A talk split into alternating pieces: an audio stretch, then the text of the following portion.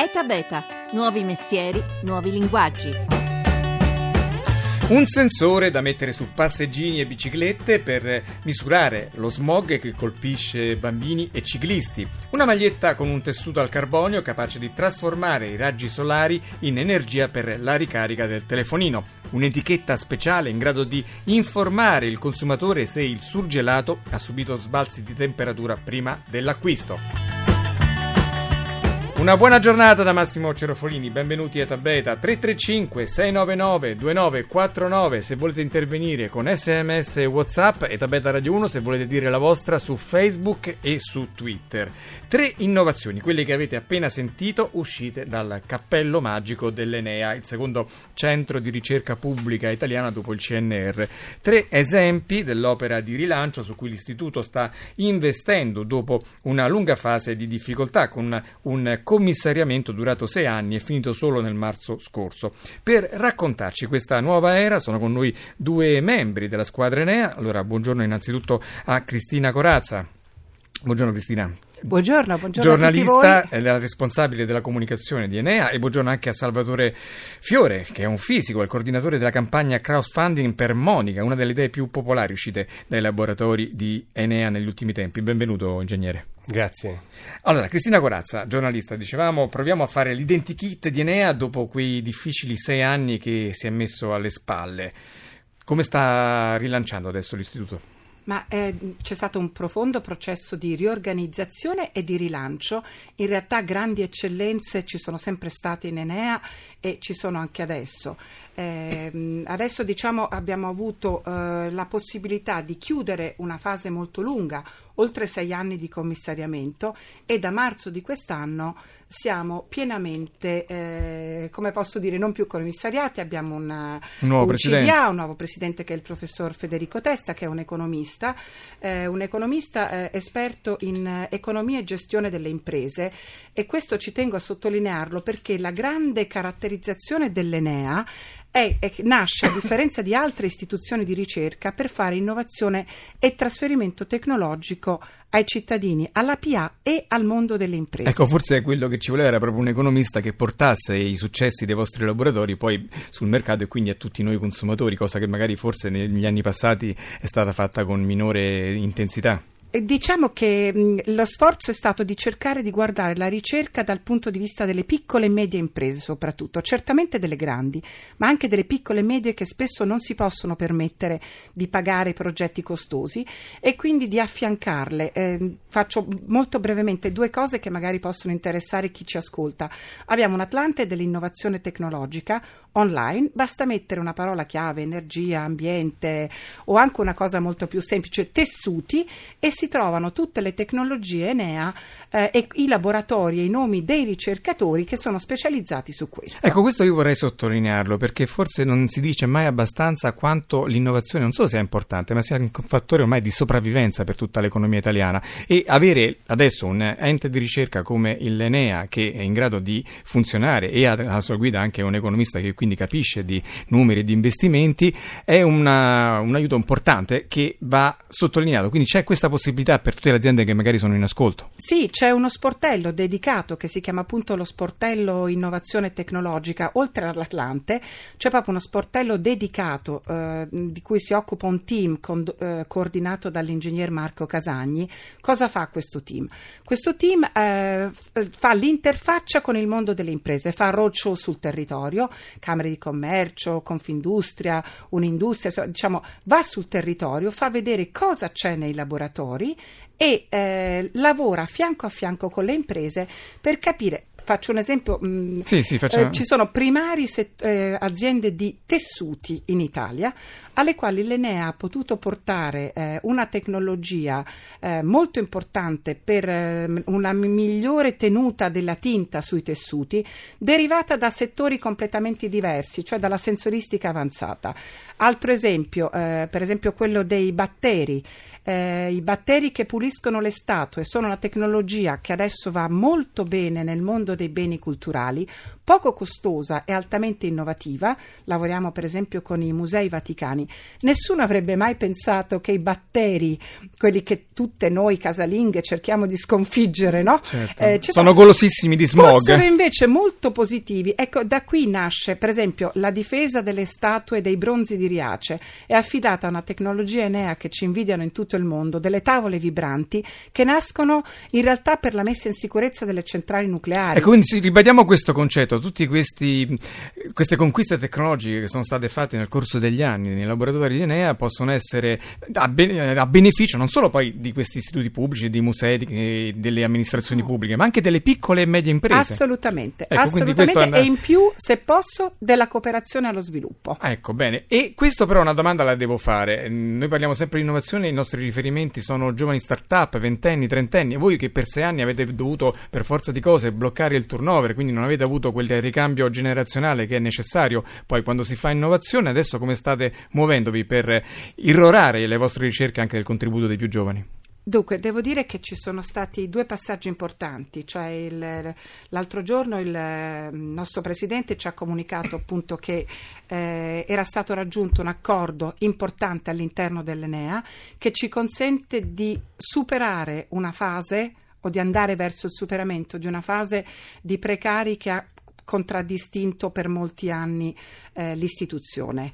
Eh, e soprattutto una- si va verso un, un obiettivo che è quello di preservare il capitale eh, di eh, cervelli, uso questo termine Certo. giornalistico, ma è vero, il, par- il capitale di cervelli che è stato messo insieme nel tempo. Un giovane ricercatore, formarlo eh, presso i laboratori di qualunque istituzione di ricerca è un processo lungo e costoso. Ecco, però i benefici di un giovane ricercatore li vediamo subito perché eh, un giovane ricercatore non è soltanto colui che inventa qualcosa grazie ai suoi studi di fisica o di ingegneria, ma è colui che sa usare le nuove tecnologie, i social network, sa usare gli strumenti della rete per promuovere il la sua invenzione e per magari renderla accessibile all'intera popolazione. È il caso, per esempio, di Salvatore Fiore. Allora, lei è responsabile di una campagna eh, promozionale sul web che si chiama crowdfunding, ossia, diciamo in parole semplici, una colletta che viene chiesta a tutte le persone, compresi noi che stiamo ascoltando dicendo queste cose, e, mh, per finanziare, per promuovere un, eh, un progetto, un'idea. In questo caso Monica. Che cos'è Monica?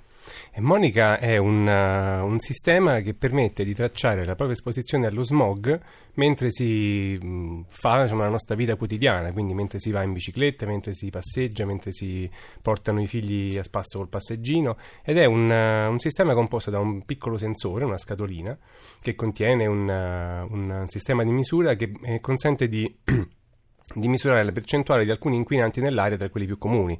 In questo caso Monica misura il monossido di carbonio, biossido di azoto e l'ozono e poi trasmette questi dati a un'applicazione sul proprio smartphone. L'applicazione permette di vedere i dati in tempo reale ed anche di costruire una mappa con le misurazioni fatte e vedere quindi giorno per giorno nelle nostre giri quotidiani per andare a tornare dal lavoro o per andare a fare la spesa quanto smog respiriamo. Ecco, quindi una mamma che deve portare il bambino all'asilo col passeggino, oppure un ciclista che si muove per la città tutti i giorni, può, sulla base di queste elaborazioni che vengono fatte dall'app, scegliere il percorso meno inquinante. Questo è il senso dell'idea. Sì, sì, il, il senso diciamo per la persona che lo porta con sé è questo, quindi poter avere un approccio personale consapevole all- all'inquinamento, ma non è finito qui, perché il- le informazioni si possono condividere come si fa poi ormai comunemente con il traffico o con altre situazioni autobus, che- certo. con gli autobus e il- le proprie misurazioni vengono messe su una mappa che è accessibile anche dalle altre persone che portano il sensore, ma anche da chi non ce l'ha. E questa è anche una grande innovazione su cui stupisce che un ente pubblico normalmente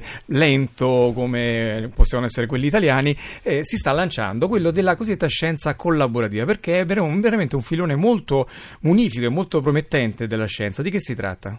Ecco, la scienza bo- collaborativa è qualcosa che in Italia è meno diffuso che all'estero, ma è una, una possibilità veramente interessante che hanno gli enti di coinvolgere i cittadini proprio nel fare delle, delle osservazioni, per esempio sempre con il proprio smartphone, oppure di usare dei piccoli oggetti semplici come in questo caso e partecipare effettivamente a una sperimentazione sul campo che altrimenti noi pochi ricercatori non potremmo fare. Eh, perché un tempo si costruivano delle centraline ingombranti, costosissime. Che si fa ancora, si è fa molto ancora. importante perché hanno un- chiaramente una, una Una precisione, maggiore, molto certo, maggiore. però non hanno quella capacità di essere puntiformi come una rete di persone che si muovono nel territorio e che sono in grado in tempo reale di dire in ogni singola via qual è lo stato della- dell'aria o, o quant'altro, perché poi l'aria è un parametro, ma noi possiamo controllare con queste piccole antenne che ci teniamo in, casa- in tasca, che sono i telefonini, il- le stelle, il cielo, le- Sì. qualsiasi parametro che può interessare poi a uno scienziato. C'è stato un bellissimo progetto circa un anno fa che permetteva alle persone tramite il proprio smartphone un piccolo-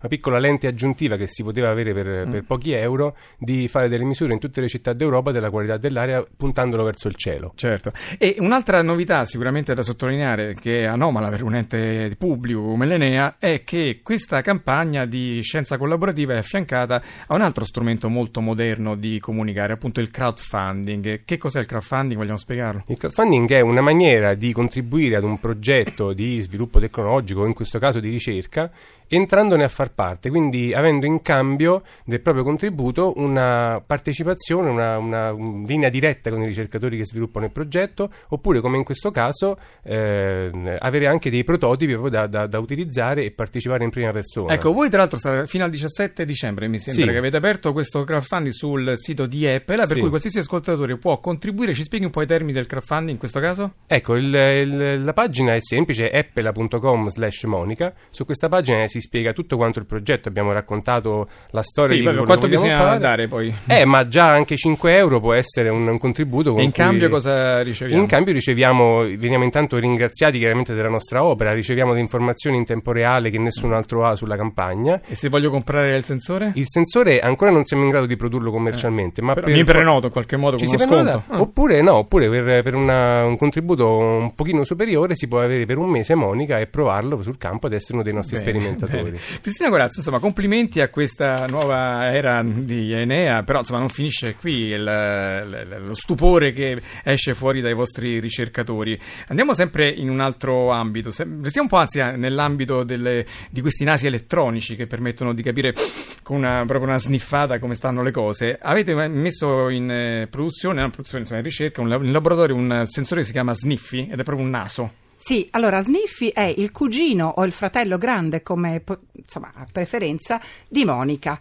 nel senso che questi oggetti che noi stiamo descrivendo anche in modo un po' curioso così, in realtà nascono in un laboratorio avanzatissimo, che è il laboratorio di sensoristica avanzata del nostro centro di ricerche di Portici, fatemelo dire, diretto da una ricercatrice donna, che è la, la dottoressa Paola Delli Veneri, dove lavora un team di giovani nostri colleghi ehm, su una serie di sensori che hanno un utilizzo eh, molto diversificato. Ad esempio, ehm, Sniffy serve per verificare che l'incollaggio eh, sulle ali degli aerei sia stato fatto al- in A modo d'arte. Are- sì, si chiama esattamente. Eh, c'è un contratto addirittura con adesso non facciamo i nomi, ma insomma con uno dei maggiori consorzi mondiali di questo e Sniffy eh, annusa e vede.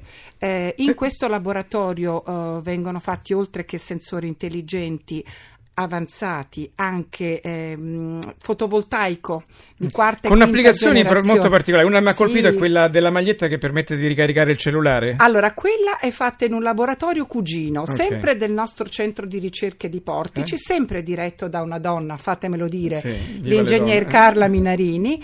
Ecco, lì eh, si, eh, si chiama il laboratorio Nano e lì si usano il carbonio e nuovissimi materiali molto molto molto avanzati.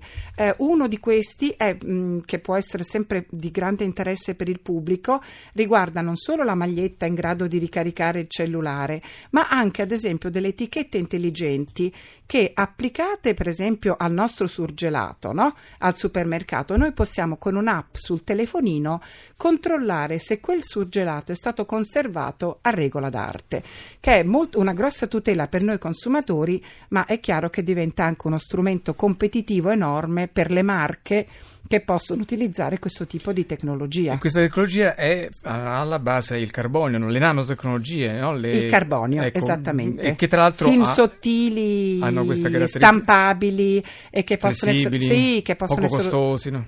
Sul poco costosi cioè, non diciamo, mi sbilancerei perché in questo momento no, siamo in una però per esempio le, lamp- le, lampade a OLED che sono l'evoluzione delle lampade a LED che molti conosciamo che la, riproducono più o meno la luce la stessa gradazione della luce solare sono, hanno delle applicazioni molto importanti ad esempio per quanto riguarda l'agricoltura no? fare, è possibile fare anche un orto dentro casa con questa tecnologia. Assolutamente e la cosa affascinante di questo nuovo modo di illuminazione è che dimentichiamoci la lampada classica. Pensiamo a pareti illuminanti a piastrelle illuminanti cioè sono una cosa completamente diversa e eh, molto avanzata. Ehm, e, se, e questo stesso tipo appunto di, di, lampade possono servire per monitorare per esempio la crescita delle piante. Eh, devo dire che eh, sembra un futuro molto lontano, in realtà è più vicino eh, di quello che pensiamo. Salvatore Fiore, in definitiva si può fare ricerca anche in quello che magari un tempo era definito il carrozzone degli enti pubblici. Qual è, qual è la, diciamo, la, il vantaggio di lavorare per il pubblico? Allora, intanto io devo dire che in questa iniziativa ho trovato l'appoggio e l'interesse di persone veramente eccezionali che a partire da, da, da, dai vertici dell'ente hanno dato grande spinta e slancio a questa iniziativa. E il vantaggio è che c'è una capacità tecnologica di ricerca scientifica che, come, che è veramente eccezionale, che non si trova in, una, in, un'azienda. I nostri colleghi Ettore, Saverio, Fabrizio, Elena e gli altri sono persone che difficilmente in un'azienda possono raggiungere questo grado di eh, competenze scientifiche e tecnologiche. Bene, allora evviva la ricerca pubblica. Grazie a Cristina Corazza, responsabile della comunicazione di Enea, grazie a Salvatore Fiore, responsabile della campagna crowdfunding per Monica. Oggi il coordinamento tecnico era affidato alla cura di Antonello Piergentini, in redazione c'era Laura Nerozzi con la collaborazione di Rita Mari, la regia di Paola De Gaudio. Aitabeta.rai.it è il sito se volete riascoltare queste e le altre puntate, per scriverci a aitabeta.rai.it oppure potete seguirci su Facebook e su Twitter dove ogni giorno pubblichiamo tantissime notizie sul mondo che innova. Ore GR, poi live e Massimo Cerofolini. A domani!